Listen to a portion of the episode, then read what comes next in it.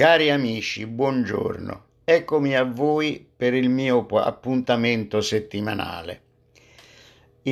Prima di iniziare l'argomento di oggi, desidero ringraziare i numerosi ascoltatori che su Facebook mi hanno mandato parole di incoraggiamento e di apprezzamento per il mio lavoro.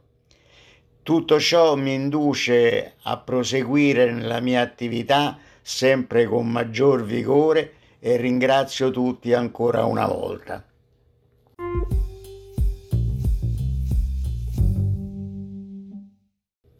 Devo precisare una cosa.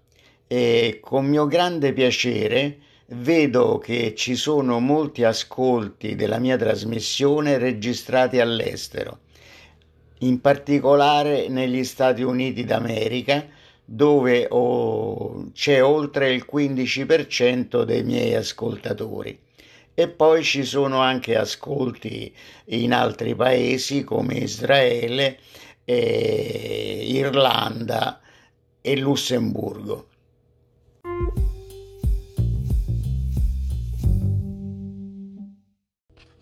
Vorrei ora ricordare in particolare i 16 superstiti della razzia del ghetto di Roma, superstiti che in origine erano 20, in quanto 2 donne appena liberate morirono immediatamente e pertanto non poterono far ritorno presso le loro famiglie.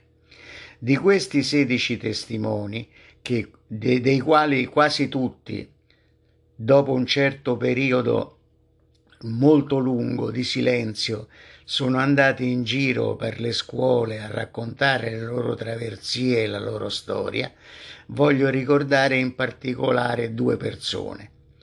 Settimia Spizzichino, che con la sua forza morale e da vera cittadina romana si recava nelle scuole e parlava con schiettezza e con un dialetto romano vivace e vivo, raccontando le sue avventure.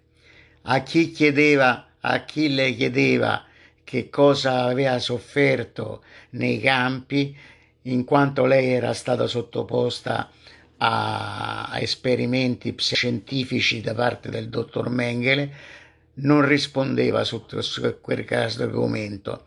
Però se le chiedevano qual era la forza che l'aveva spinta a resistere a tutto quello che aveva subito, rispondeva con una parola tipicamente romana: l'ho fatto pettigna, che praticamente vuol dire l'ho fatto per ostinazione, e diceva l'ho fatto per non cedere e per non dar la vinta a questi maledetti che mi stavano usando come una cavia. Altro personaggio che desidero ricordare è Arminio Waschberger, nato a Fiume, che conosceva perfettamente i tedeschi, il tedesco, ed era stato incaricato dai tedeschi stessi a fare da interprete con gli altri rastrellati nel 16 ottobre del 1943. La sua testimonianza è preziosa, in quanto racconta tutto quello che era successo nei giorni di segregazione al collegio militare vicino a San Pietro, e ricorda poi con precisione tutti i dettagli di quello che avvenne al momento in cui i vagoni piombati dei deportati arrivarono ad Auschwitz. Ricorda che sulla spianata di arrivo, alla discesa dei vagoni, all'apertura dei vagoni, era presente l'intero Stato Maggiore delle SS, comandanti del campo, e questi facevano apprezzamento sugli arrivi di questi ebrei romani e dicevano fra di loro: ecco finalmente gli ebrei del Papa. E poi ha ricordato tutte le vicissitudini degli ebrei, il momento della selezione, fra quelli che venivano mandati alle camere a gas direttamente e quelli che venivano tenuti da parte, fra cui lui, per i lavori essenziali nel campo. Parlerò ora dei pochissimi testimoni ancora in vita che seguitano la loro opera, e a questo punto purtroppo devo citare, ci sono solamente 3 o 4 persone ancora attive.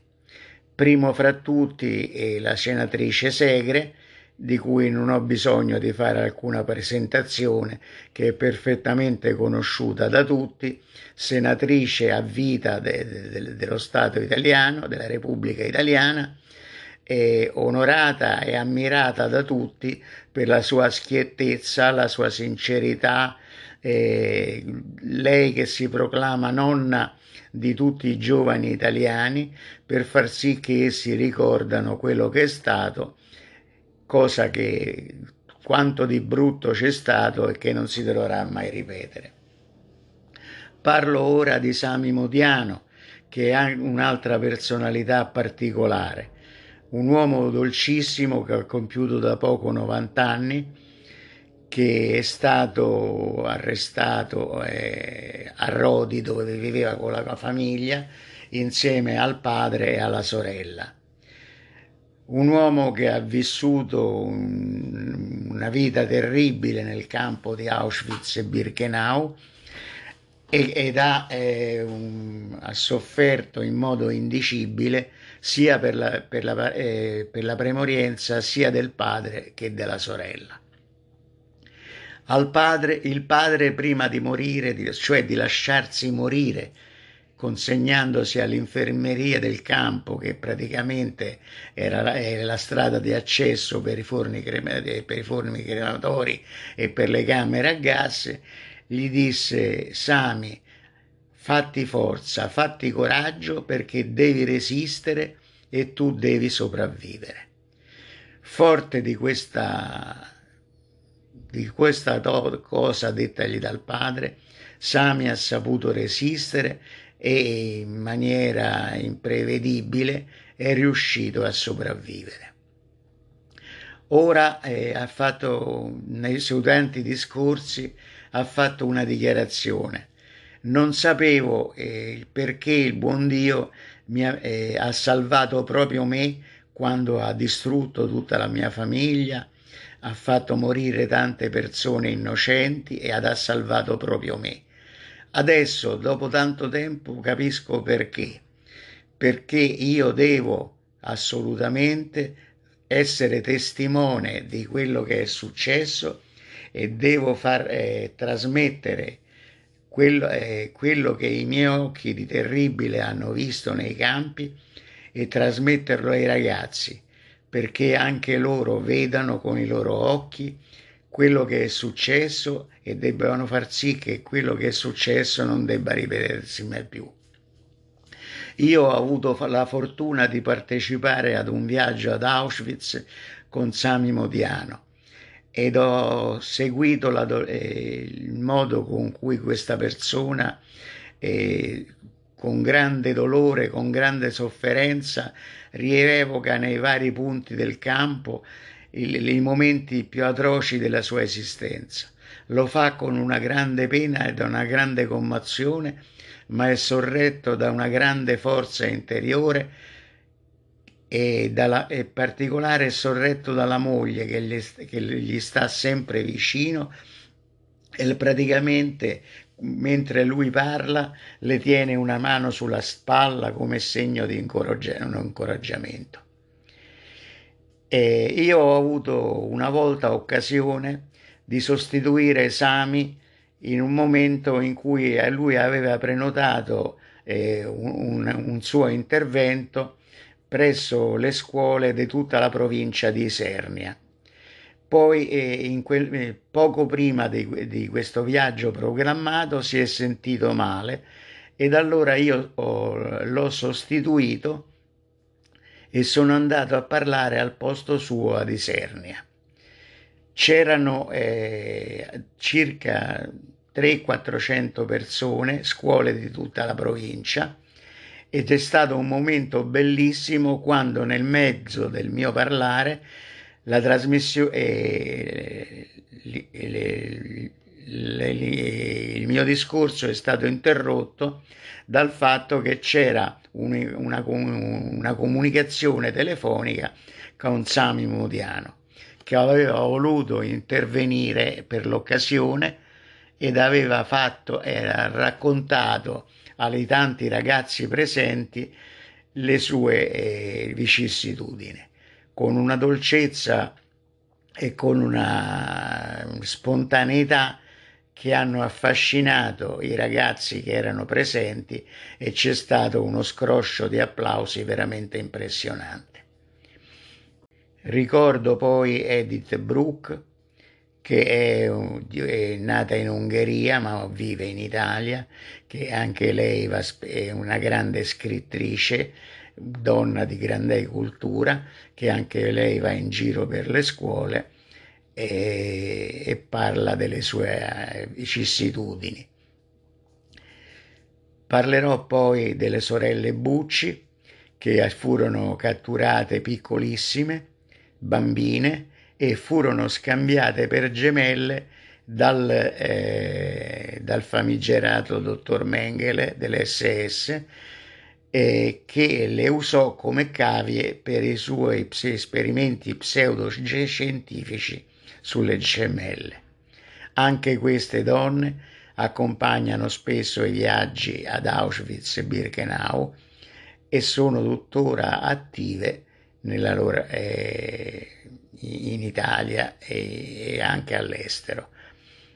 Voglio ora ricordare due dei testimoni scomparsi: Piero Terracina, che è stato catturato pochi mesi prima dell'arrivo degli alleati per la delazione di un fascista che ha preso i soldi che i nazifascisti avevano promesso per chi denunciava degli ebrei.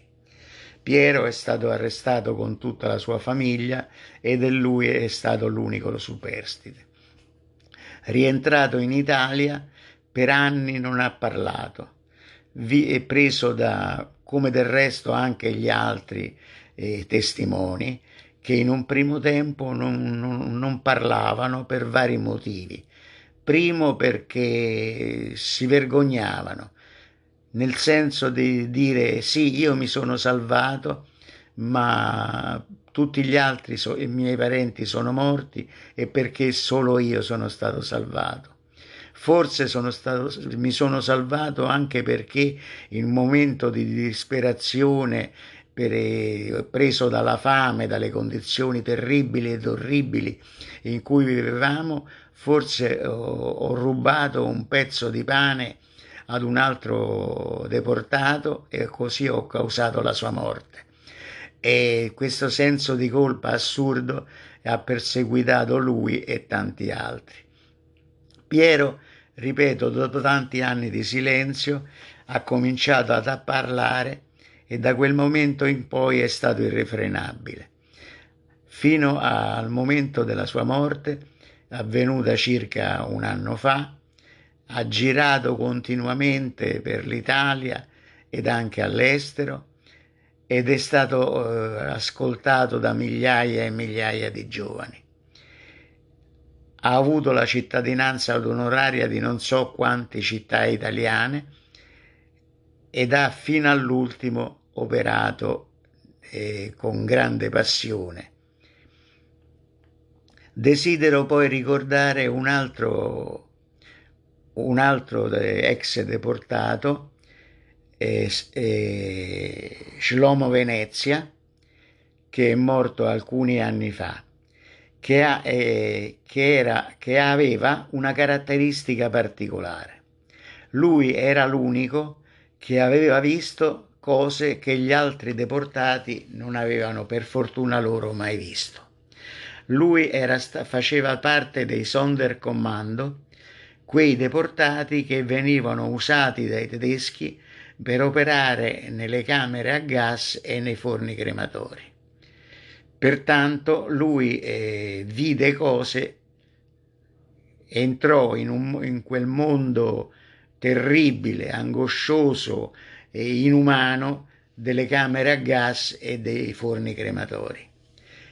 I Sonderkommando erano addetti ad assistere le persone che dovevano essere gasate, le aiutava a spogliarsi, a prepararsi e in un certo senso anche a tranquillizzarli.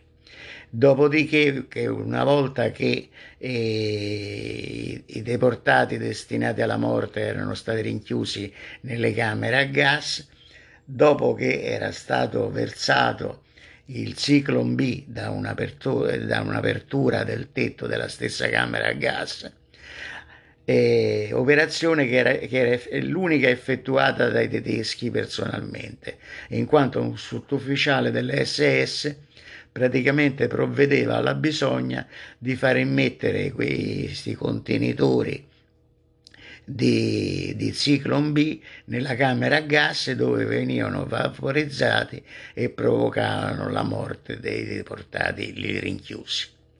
Dopo l'apertura delle porte, al momento dopo che tutti erano morti, si procedeva all'apertura delle porte della camera a gas e dei cadaveri venivano trascinati fuori sempre dai Sonderkommando, che dovevano provvedere a tagliare i capelli alle donne, a togliere i denti d'oro a chi li aveva e poi a portare i cadaveri nei forni crematori e bruciarli.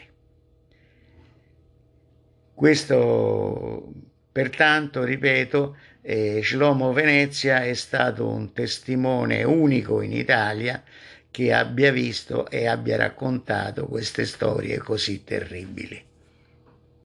A questi testimoni, che sono superstiti dei campi di sterminio, si sono aggiunti poi quelli che chiamiamo i testimoni di seconda generazione, cioè coloro come me che erano bambini al momento delle leggi razziali e delle persecuzioni e che hanno vissuto nell'infanzia il periodo più brutto della loro vita.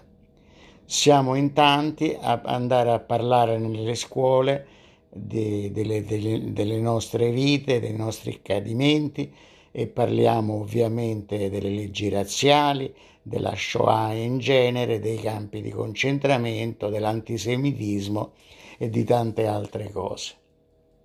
Purtroppo ora anche noi di seconda generazione siamo tutti di un'età piuttosto matura. Io ho 83 anni e non so per quanto tempo ancora potrò proseguire nella mia opera, e lo stesso gli altri miei colleghi. In seguito di ciò ve lo racconterò la prossima volta. Un caro saluto a tutti e vi ricordo ancora una volta che se avete domande e cose critiche e osservazioni o quello che volete, scrivetemi tranquillamente sulla mia email, come già vi ho indicato recentemente. Un carissimo saluto a tutti da Giorgio Aiò.